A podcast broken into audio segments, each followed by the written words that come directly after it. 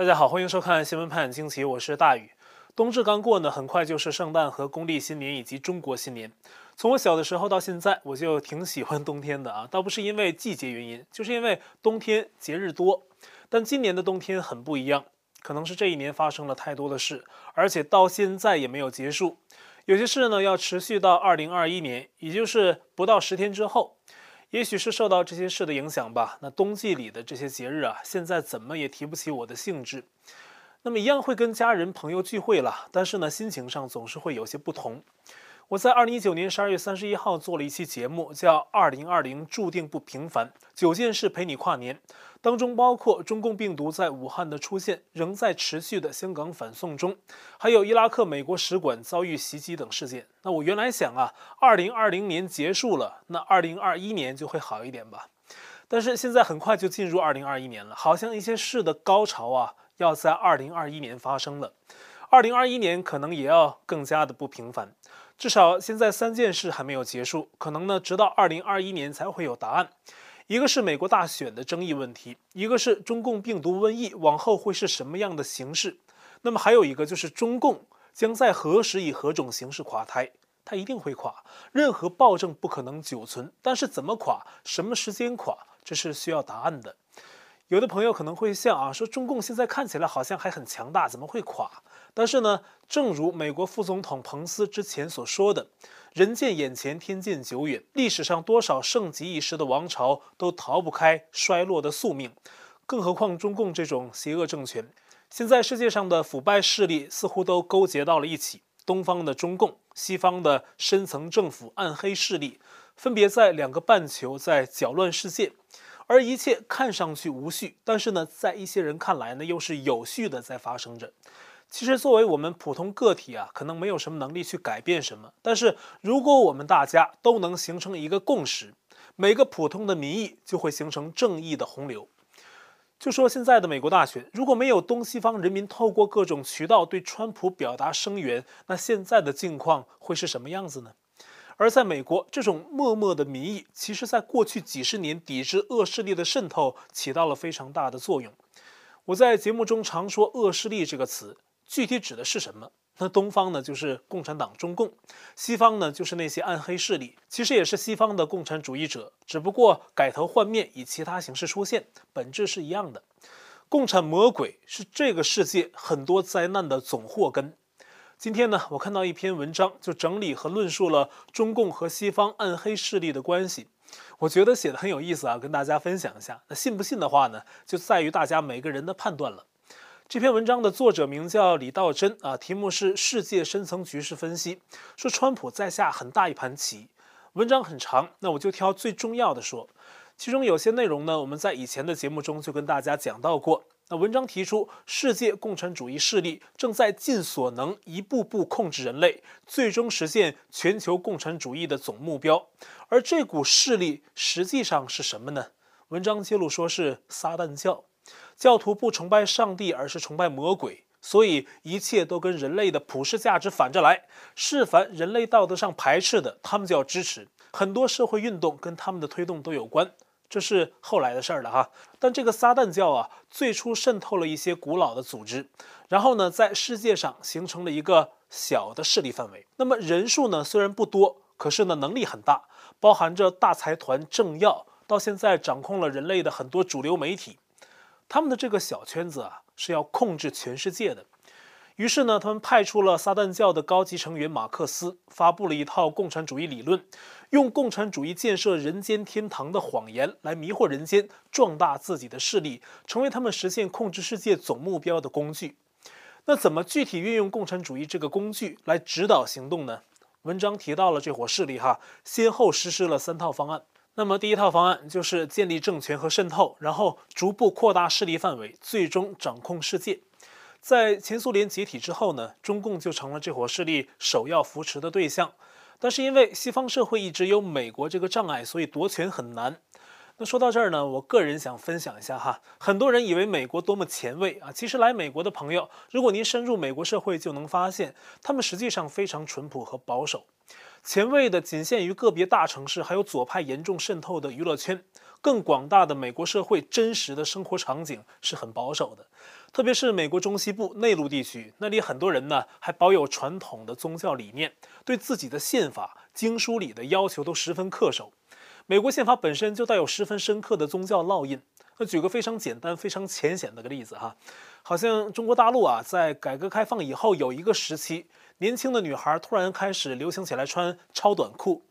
在大陆看的一些西方娱乐影片呢，也都有比较暴露的啊。但在美国，这种穿着在民间生活中并不普及，穿着呢多是相对保守啊。那很多男女生平常就是牛仔长裤。我们观众有在美国的朋友，我说的没错吧？那去美国的小镇好像是回到了几十年前，那非常安静，非常有序，人也很单纯朴实。平日工作，在工作之余顾家，那星期天呢就是去教堂做礼拜。都是这个状态，但是呢，我不知道现在美国年轻学生的状态啊，不知道年轻一代会不会因为左派的渗透教育，现在是不是也变了？那这是我个人的分享。那为什么说这些呢？我们再来看刚才说的文章内容。那么这个恶势力呢，在前苏联和中国大陆夺权了，但是在美国，由于民众普遍对自己的传统理念十分恪守，而且美国政府又受着民意的巨大制衡，军事实力又很强大，所以这伙势力想渗透美国就很难。他们的暴力革命在美国不起作用，所以他们对美国和与美国联系紧密的西方国家，不是以直接夺权的形式来做的，而是改头换面，不提倡暴力革命，用温和的方式钻西方制度的空子，发展出各种学说主义社会运动，渗透美国，逐渐发展成了美国的暗黑势力深层政府。其他西方国家也有。那么在中国呢，是共产党直接管理；但是在美国等西方国家，就是深层政府在一步步蚕食。直到二零一六年美国大选以前，这个第一套方案呢还是比较顺利。希拉里当时被推了出来啊，他就是西方深层政府的代表。原计划呢是希拉里上台掌权之后，就进一步把美国拖向社会主义。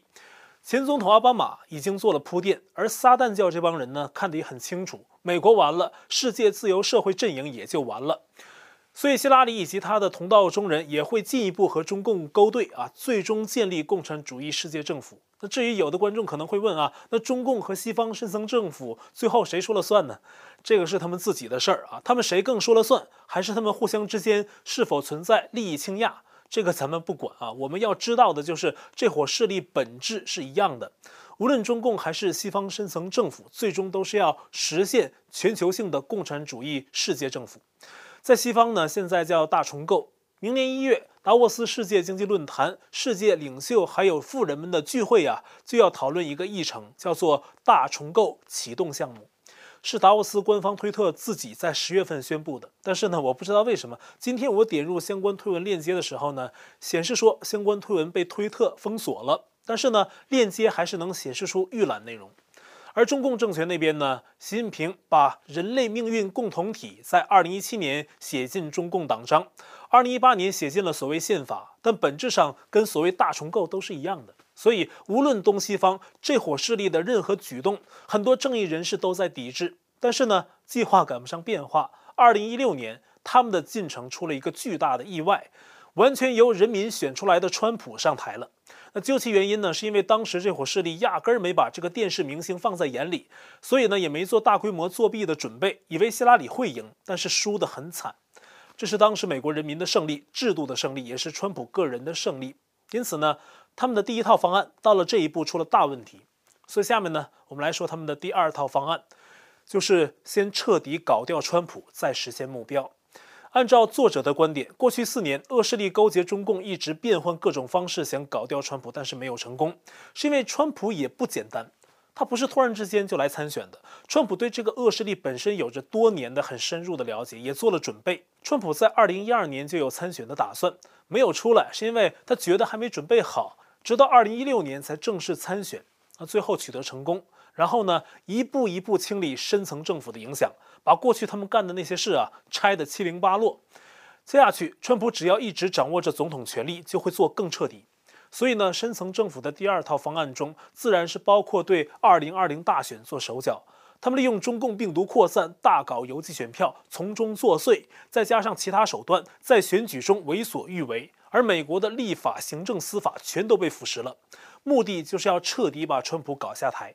另外呢，大家也看到了，同时他们推出拜登这个傀儡竞选，安插贺锦丽这个真实人选作为副手，目的是一样的，然后呢，就是回到方案一，搞垮美国，实现共产世界政府。所以呢，现在川普维护大选诚信的努力十分的重要。川普在他的那个位置，加上他的阅历啊，肯定对很多事是知情的。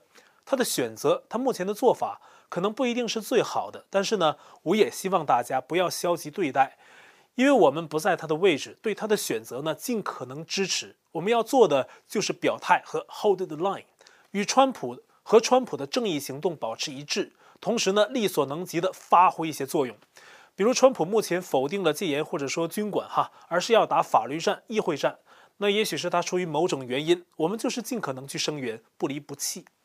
在西方最近几年呢，有一个匿名的美国民间意见领袖哈，名字就一个字母，他可能是一个人，也可能是一群人，但是呢，他自称就是川普的身边人。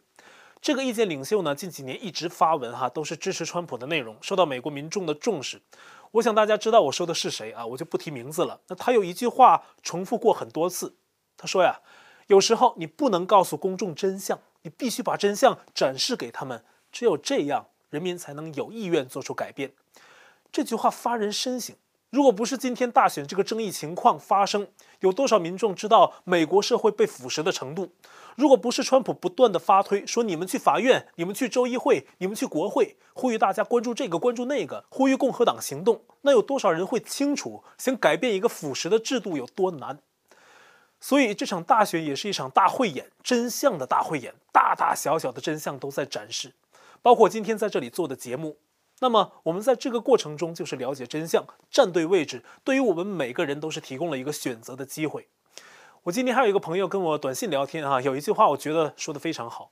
朋友说呀，电影到高潮都是英雄人物快逼到绝路，正如置之死地而后生这句话。英雄人物到了至绝之境，再起死回生才是高潮。而现在呢，还没到高潮，给人们展示的真相，或者说给人们看到的教训还不够深刻，最终展示的真相很可能是让人们目瞪口呆的。要是有的人还没摆对位置，对作恶视而不见，那可就要好自为之了。从这个角度来说，如果说川普是天选之人或是神选之人，那其实呢，某种程度上讲，他也在给人们一个认识的机会、选择的机会。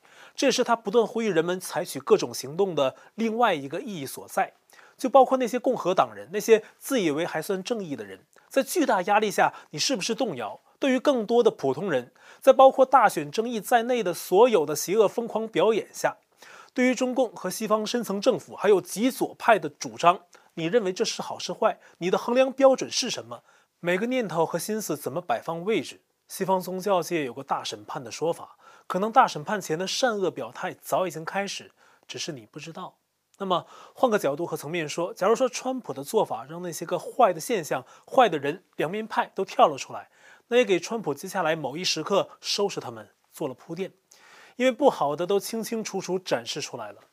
我刚才跟大家介绍的那个美国民间的一个字母的意见领袖，十二月二十号再次于民间网络论坛发文，说自己每天都向川普做简报，但是呢，往后他不会在那里继续发文了，至少有一段时间，直到行动结束前都不会再发文。他说，美国现在正处在历史的关键时刻，川普和他的身边人在二零一五年以前就为这一刻做好了准备。很快，历史会发生改变，事情会一件件发生。川普的计划也正在接近完成。不要再去看主流假媒体。贺锦丽为什么还没从参议院辞职？乔拜登又身处何处？在黎明之前总是最黑暗的时候。现在我们的时刻到了，目前是最危险的阶段，风险无比之高。大家要保持一致，坚持住。按照这位意见领袖的说法啊，川普是有自己行动计划的。那么，我们还是回到刚才说的那篇文章，那会儿邪恶势力也不傻。那么，西方的深层政府还有中共也会对川普可能的大反攻做出防备。所以呢，这篇文章提出了恶势力的第三套方案，就是预防和对抗川普可能的大反攻行动。大家知道，西方深层政府过去四年受到川普很大压力，而中共也是被川普打得奄奄一息。到现在，川普还在打他们，但是呢，川普走的每一步都是难上加难，也因此他才需要更多人的声援。一个人呢，他是面对全世界的邪恶沼泽，也幸亏他是美国的总统，掌握着不少权力，不然呢，他自己都很难顶得住。那么恶势力早就对川普恨之入骨，所以就要反击啊！怎么反击呢？这是第三套方案的内容。首先呢，就是在美国发动内战，深层政府掌握着一部分军事权力。另外呢，就是中共作为外援，中共啊，还有世界上一些其他的左派掌握的政权，可能都会有所行动。但最需要注意的所谓外援，就是中共。这是这篇文章提出的观点哈。那文章提到，现在中共在紧张备战，是要跟谁打呢？台湾就在中共眼皮底下。文章认为这并不是最紧要的，因为一旦台湾背后的支持力量美国倒了，台湾唾手可得。最重要的就是打垮美国。所以呢，中共备战是针对美国。那最近不是有消息吗？加拿大特鲁多政府啊，在自己境内训练中共的所谓解放军。还有在德克萨斯州的美墨边境地区，中共军队的前高级将领孙广信在那里买了一块两百平方英里的土地，相当于半个香港。这里已经修建了大型的飞机跑道。而在一些其他的美军基地附近呢，中共背景的人也有购买大量的土地。这么做都是为什么呢？文章作者认为啊，这都是中共为与美国开战做的准备。所以呢，这第三套方案的实质就是，所有计划都玩不灵的时候，恶势力就不装了，直接开战，强行夺权，包括内战和引入中共，直接跟美国川普阵营对抗。那么这第三套方案呢，是文章作者自己的分析哈。那么前两套方案都是已经发生的，大家多多少少都看到了。但是呢，第三套方案这个是还没有完全发生的事情，还只是一种观点。但如果是这样的话呢，那共和党内部有的人呢，可能是在这种潜在的巨大压力下就动摇了，开始劝川普，担心如果启动戒严就会引发战争，或者是内战，或者是世界大战。所以呢，你川普还要戒严吗？不排除川普最近公开否定戒严，或许有这方面的担心。但是呢，咱们反过来说，其实也不一定。这种严峻的局面在历史上不是没有发生过。你担心，对手其实也在担心，也可能有分裂，甚至在互相观望。中共内部也不都是反川普的，也肯定有相当人数在支持川普。不然，为什么中共高层最近通过喉舌媒体喊话，高调批判所谓“贵美的软骨病”呢？就是有人反对跟川普硬着干嘛。所以什么都不是绝对的，可能川普真的使用总统特权行雷霆手段，局面就会不一样。在这种巨大的压力下，这也是对他本人的考验。但是呢，换个角度说，川普现在没有选择戒严啊、军管啊这种直接的行动，那可能是有我们刚才提到的原因啊，也可能是别的原因。毕竟我们不是川普，还是那句话，他应该有他的理由吧。我们要做的就是积极看待，站对我们的位置，跟正义良知保持一致，坚持住。大家今天看新闻的可能已经知道了，川普律师团队的高级法律助理 Jenna Ellis，他替川普打法律战很活跃，也参加了多场公听会。但在十二月二十一号接受媒体采访时表态啊，就反对川普总统使用评判法强力解决问题，而是主张所谓宪法方式解决，强调说评判法这种军事选项的使用是有特定条件的，他认为条件还不具备，而在宪法下各个州议会有能力解决问题。可以调查大选中法律如何被侵犯，也有权撤回违规的选举人投票，拒绝错误结果。这是 Jenna Ellis 坚持的所谓宪法解决方案。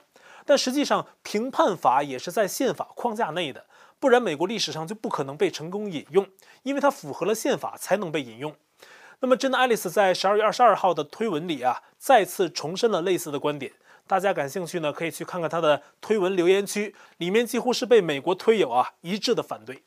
有人给他留言说呀：“你说说，川普那些对手什么时候遵守法律和宪法了？他们只是在需要打击别人的时候才用法律，清醒点吧。”也有人反问他说：“当对手们拒绝守法的时候怎么办？就让他们溜走，然后你们就重新再战吗？”还有人说：“法律被执行才是法律，那些人根本就不守法。”但我们却要依赖法律拯救国家，司法系统已经被破坏了，里面有太多的腐败问题，以至于你不能信任任何人。应该执行评判法，这是击败外国干预和腐败的唯一之途。还有华人网友跟帖留言反驳说，深层政府可不遵守宪法，现在必须立即采取行动反击。